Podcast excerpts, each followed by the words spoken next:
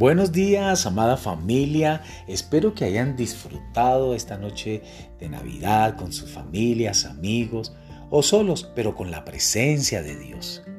Y qué bueno iniciar este día también con la semilla de su palabra. La semilla de hoy se titula Viva a la luz del conocimiento que ya posee. En 2 de Timoteo capítulo 3 verso 14 nos dice, Pero persiste tú en lo que has aprendido y te persuadiste sabiendo de quién has aprendido. Si usted ha nacido de nuevo y tiene la palabra de Dios en su corazón, puede vivir en victoria. Quizá no sepa todas las respuestas. Tal vez haya muchas cosas espirituales que no comprenda. Pero no son estas cosas las que posiblemente vayan a destruirle, sino las cosas que sabe que debe hacer, pero no las hace. Estas son las que en realidad le harán caer. Solo piensa en una caminata de noche por una senda oscura y desconocida en medio de una selva.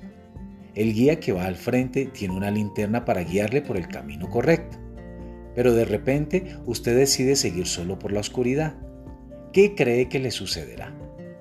Probablemente tropezará, caerá y su resultado no será muy bueno, saldrá herido. Eso es exactamente lo mismo que le puede suceder en su andar con el Señor. Él sabe lo que está delante y refleja la suficiente luz para que dé un paso a la vez. Usted debe continuar andando en esa luz a fin de llegar a su destino. Quizá no sepa la razón por la cual Él está guiando de cierto modo. Tal vez no comprenda todo lo que está en juego, pero Dios, por medio del Espíritu Santo, compensará su desconocimiento de las cosas. Él hará que usted obtenga la victoria si actúa conforme al conocimiento que ya tiene. Es bueno seguir estudiando y aprendiendo pero recuerde que no es la gran revelación que usted aún ha recibido la que le ocasionará la mayor dificultad, sino el dejar de vivir conforme al conocimiento de Dios que ya Él le ha dado. Por eso sea fiel, continúe en ese conocimiento día tras día y saldrá adelante en victoria.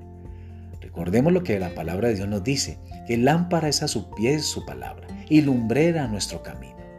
Así que sigamos el consejo de Dios, sigamos la guía del Espíritu Santo y todo nos saldrá bien.